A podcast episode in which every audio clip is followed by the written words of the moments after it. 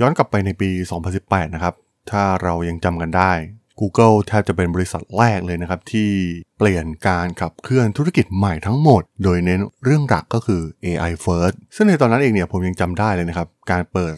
Google Assistant ออกมาในตอนนั้นโอ้โห ถือว่าเป็นเทคโนโลยีที่ค่อนข้างล้ำหน้าเป็นอย่างมากนะครับ และ ดูเหมือนว่าอนาคตในด้าน AI ของ Google เนี่ยสดใสเป็นอย่างมากนะครับ พวกเขามี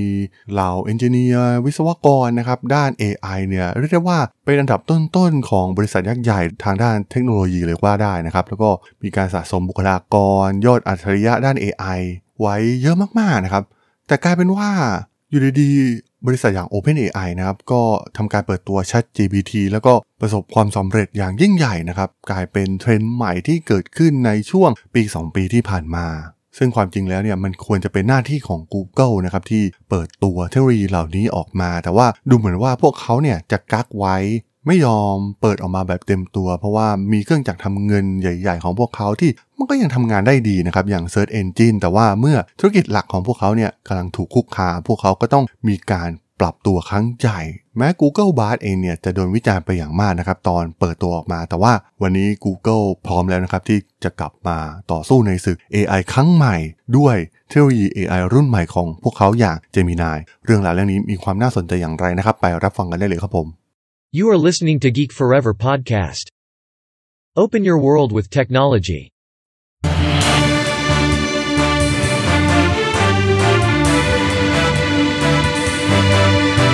This is Geek Daily.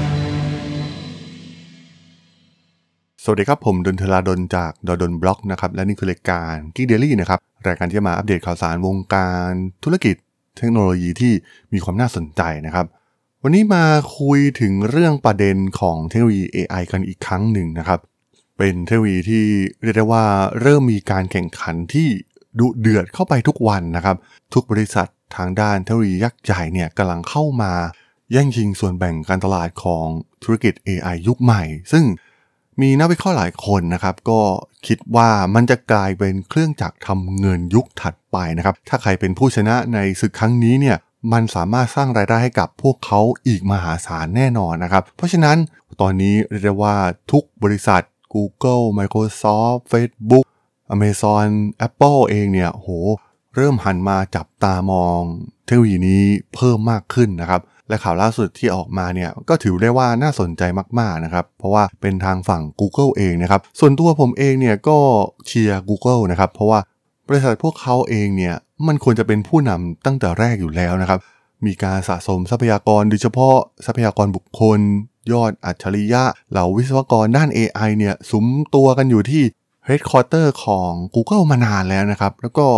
ตั้งแต่ปี 2018 อย่างที่กล่าวไปข้างต้นนะครับว่า Google เองเนี่ยจะดำเนินธุรกิจขับเคลื่อนธุรกิจโดยเน้นไปที่ AI first แล้วก็โหมีการเปิดตัวเทคโนโลยีมากมายในตอนนั้นนะครับ แต่ว่าอยู่ดีๆเนี่ย ข่าวเหล่านี้มันก็เงียบหายไปนะครับ แน่นอนนะครับว่าส่วนหนึ่งเนี่ยมาจากการที่ธุรกิจหลักของพวกเขา มันก็ยังไม่ถูกคุกคามนะครับ มันยังเป็นเครื่องจักรทำเงินที่สร้างรายได้ให้กับพวกเขาอย่างมหาศาล โดยเฉพาะธุรกิจ Search Engine นะครับที่มีรายได้จากโฆษณา แล้วก็เติบโตขึ้นทุกปีทุกปีนะครับ ซึ่งเงินจำนวนมหาศาลเหล่านี้เนี่ยก็สามารถนำไปลงทุนสิ่งต่างๆ ได้อีกมากมาย แต่การเปิดตัว Chat GPT ของ OpenAI เนี่ยถือว่าเป็นจุดเปลี่ยนครั้งสำคัญมาก ๆ นะครับ ที่ Google เนี่ยถึงกับต้องร้อนตัวนะครับ เพราะว่ามันกำลังเข้ามาคุกคาม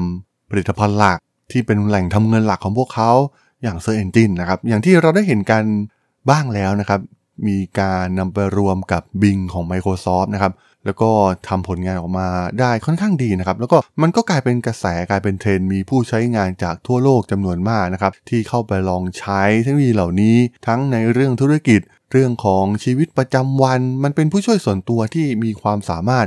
ค่อนข้างดีมากๆนะครับ ในหลาย ๆ งานเนี่ยถือว่าทำได้ดีมากๆซึ่งทุกคนเนี่ยสามารถมองเห็นศักยภาพของมันนะครับ หากได้ลองเข้าไปใช้ และแน่นอนนะครับว่าการที่มันไปผูกกับ Bing ที่เป็นคู่แข่งคนสำคัญ คนเดียวของ Google Search Engine เลยก็ว่าได้นะครับ มันทำให้ Google เนี่ยถึงกับประกาศโค้ดเลสนะครับหลังจากการเปิดตัว Chat GPT นะครับโอ้โห มันเป็นภัยคุกคามที่สำคัญมากๆนะครับแล้วก็สำคัญต่ออนาคตของยักษ์ใหญ่ทางด้านเทคโนโลยีอย่าง Google เป็นอย่างมากนะครับ เพราะว่า มันอาจจะล้มธุรกิจหลักของพวกเขาได้เลยนะครับ ธุรกิจที่ทำเงินได้มากมายมหาศาล และตอนเปิดตัวออกมาเนี่ยดูเหมือน Google จะตกใจ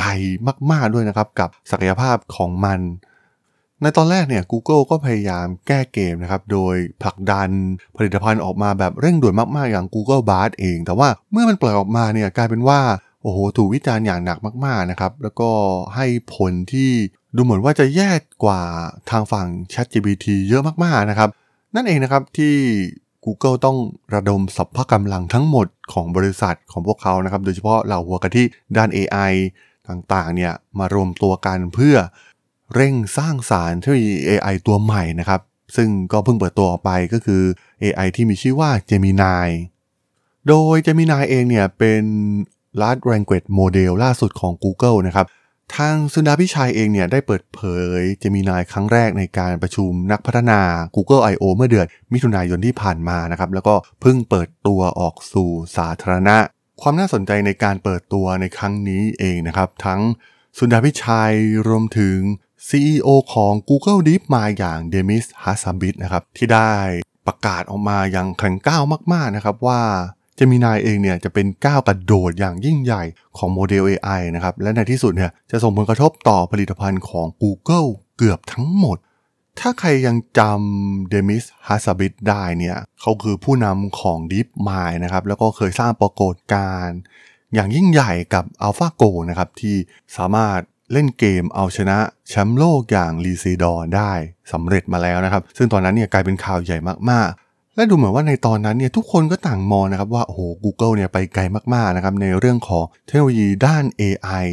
โดยเฉพาะหลังจากที่ได้ทีมของ DeepMind เข้าไปรวมอยู่ในบริษัทแม่อย่าง Alphabet นะครับ ก็ต้องบอกว่า Gemini เองเนี่ยออกแบบมาได้อย่างน่าสนใจนะครับ เพราะว่ามันไม่ใช่เป็นเพียงแค่ AI โมเดลเดียวนะครับมันมีเวอร์ชัน lite ที่มีชื่อว่า Gemini Nano นะครับ ซึ่งถูกออกแบบมาเพื่อ run บนอุปกรณ์ Android แบบ ออฟไลน์ รวมถึงมีเวอร์ชันที่แรงขึ้นก็คือ Gemini Pro ซึ่งจะนำมาใช้ในการขับเคลื่อน AI Service ของ Google ทั้งหมด และเป็น AI Backbone ของ Bard นะครับ รวมถึงยังมีตัวโมเดลที่มีความสามารถสูงสุดนั่นก็คือ Gemini Ultra นะครับ ซึ่งเป็น AI โมเดลที่ทรงพลังที่สุดของ Google ที่เคยสร้างมาเลยก็ว่าได้ โดยออกแบบมาเพื่อ Data Center นะครับ รวมถึงการประยุกต์ใช้ในองค์กรธุรกิจ และคำถามสำคัญที่เกิดขึ้นในแวดวงเทคโนโลยีตอนนี้นะครับ นั่นก็คือเทคโนโลยี ChatGPT โดยเฉพาะความสามารถของ GPT-4 ของ OpenAI เองเนี่ย เมื่อนำมาปะทะกับ Google Gemini เนี่ย ใครมันจะเจ๋งกว่ากันแน่นะครับ ผลที่ออกมาเนี่ย ถือว่าน่าสนใจมากๆนะครับ แม้มันจะเป็นข้อมูลจากทางฝั่ง Google เพียงฝั่งเดียวนะครับ ต้องรอผลการทดสอบจาก OpenAI มายืนยันอีกครั้งหนึ่งนะครับ มีการเปรียบเทียบกันระหว่าง 2 โมเดล โดยใช้เบนช์มาร์กที่เป็นมาตรฐาน 32 แบบนะครับ ทาง h a s a b i t เองเนี่ยก็ได้ออกมากล่าวถึงเรื่องนี้นะครับว่า Google เนี่ยชนะไปแบบสบายๆนะครับจาก 32 benchmark ที่ทำการทดสอบเนี่ย Google เอาชนะไปได้ถึง 30 benchmark นะครับ ซึ่งบาง benchmark เนี่ยก็มีความห่างมากๆนะครับ แต่ว่าบาง benchmark เองเนี่ยก็มีความสามารถที่ไล่เลี่ยกัน ก็ต้องบอกว่าความได้เปรียบที่ชัดเจนของ Gemini เองเนี่ยมาจากความสามารถในการเข้าใจและมีปฏิสัมพันธ์กับวิดีโอและเสียงนะครับ ซึ่งมันเป็นแผนการของพวกเขามาตั้งแต่เริ่มต้นนะครับ Gemini เองเนี่ยจะมีหลายทักษะประกอบรวมกันนะครับ Google ไม่ได้สร้าง AI โมเดลแบบแยกประเภทสำหรับรูปภาพและเสียงเหมือนกับที่ทาง OpenAI สร้าง DALL-E กับ Whisper นะครับ Google มอง แตกต่างนะครับ ก็คือทำให้ AI เนี่ยเข้าใจระบบทั่วๆไป แล้วก็สามารถประยุกต์ใช้ในหลากหลายงานได้นะครับ แต่อย่างไรก็ตามนะครับ ผลเบนช์มาที่ออกมาที่ดูเหมือนว่า Gemini จะเอาชนะ ChatGPT ของ OpenAI ไปได้เนี่ย มันก็เป็นเบนช์มาจากเครื่องมือนะครับ การทดสอบความสามารถที่แท้จริงของ Gemini เนี่ยจะมาจากเหล่าผู้ใช้งานทั่วไปที่นำมาใช้จริงนะครับในการระดมความคิดค้นหาข้อมูล เขียนโปรแกรมแล้วก็อื่นๆอีกมากมายนะครับ ซึ่งก็เหมือนกับที่ Google เคยเปิดตัว Bard และล้มเหลวมาแล้วนะครับ เมื่อนำออกมาใช้จริงเนี่ยมันก็ต้องถูกตัดสินโดยผู้ใช้ทั่วไปนะครับ ไม่ใช่ผลเบนช์มาร์กที่ออกมาจากบริษัทอย่าง Google ซึ่งทางสุนทรพิชัยและฮัสาบิดเองเนี่ยก็ค่อนข้างมองเห็นตรงกันอย่างชัดเจนนะครับว่า การเปิดตัวเจมินายครั้งนี้เนี่ยจะกลายเป็นจุดเริ่มต้นครั้งใหม่นะครับในโครงการที่ใหญ่กว่า แล้วก็จะมีการเติบโตอย่างก้าวกระโดดของเทคโนโลยี AI จาก Google เองนะครับ ซึ่งความจริงเนี่ยมันควรจะออกมานานแล้วด้วยซ้ำนะครับ โมเดลเหล่านี้ควรจะมีก่อนที่ OpenAI และ ChatGPT เนี่ยจะครองใจคนทั่วโลก และผลักไปให้ Google เนี่ยเป็นฝ่ายตามหลังนะครับ แต่ก็ต้องบอกว่าในโลกเทคโนโลยีเองเนี่ยเราเห็นมามากมายแล้วนะครับ ว่าคนที่เปิดตัวก่อน หรือมีการแนะนำให้โลกรู้จักกับเทคโนโลยีเหล่านี้ก่อนเนี่ยไม่ใช่เป็นผู้ชนะเสมอไปนะครับ มันมีหลากหลายธุรกิจนะครับโซเชียลมีเดีย MySpace Friendster นะครับก็เปิดตัวมาก่อนแต่สุดท้าย Facebook ก็สามารถครองใจผู้ใช้งานได้มากกว่า สมาร์ทโฟนเอง Nokia BlackBerry ก็ผลิตสมาร์ทโฟนออกมาก่อนนะครับ แต่ว่าสุดท้ายก็ล่มสลายไปนะครับ อย่างที่เราได้เห็นกัน ตอนนี้กลายเป็นว่าเป็นโลกของ Android และมือถือ iPhone ของ Apple สำหรับส่วนตัวผมเองเนี่ยก็ค่อนข้างเชียร์ Google นะครับ เพราะว่าเขาเนี่ยควรจะเป็นผู้นำมาตั้งแต่แรกด้วยซ้ำแต่ว่าไปประมาทนะครับ แล้วก็ดูเหมือนจะกักเทคโนโลยีเอาไว้นะครับ ไม่ปล่อยออกมา แต่ว่าดูเหมือนว่าพวกเขาก็สามารถปรับตัวได้อย่างรวดเร็วนะครับ การเปิดตัว Gemini ในครั้งนี้เนี่ยถือว่าเป็นก้าวสำคัญมากๆของพวกเขานะครับ ซึ่งทั้งสุนทรพิชัยและฮัสบิทเองเนี่ยมองว่า Gemini เนี่ยจะเป็นจุดเริ่มต้นของสิ่งที่ยิ่งใหญ่จริง ๆ นะครับ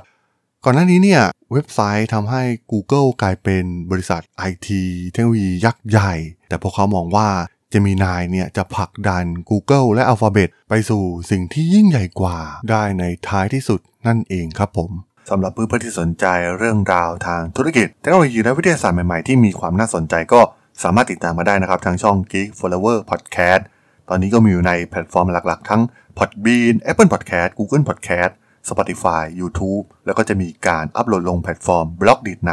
ทุกๆ ตอนอยู่แล้วด้วยนะครับ ถ้ายังไงก็ ฝากกด Follow ฝากกด Subscribe กันด้วยนะครับ แล้วก็ยังมีอีกช่องทางหนึ่งในส่วนของ Line แอดที่ a t h r a d o n t h a r a d h o l สามารถแอดเข้ามาพูดคุยกันได้นะครับ ผมก็จะส่งสาระดีๆพอดแคสต์ดีๆ ให้ท่านเป็นประจำอยู่แล้วด้วยนะครับ ถ้าอย่างไงก็ฝากติดตามทางช่องทางต่างๆ กันด้วยนะครับสำหรับใน EP นี้เนี่ยผมต้องขอลากันไปก่อนนะครับ เจอกันใหม่ใน EP หน้านะครับผม สวัสดีครับ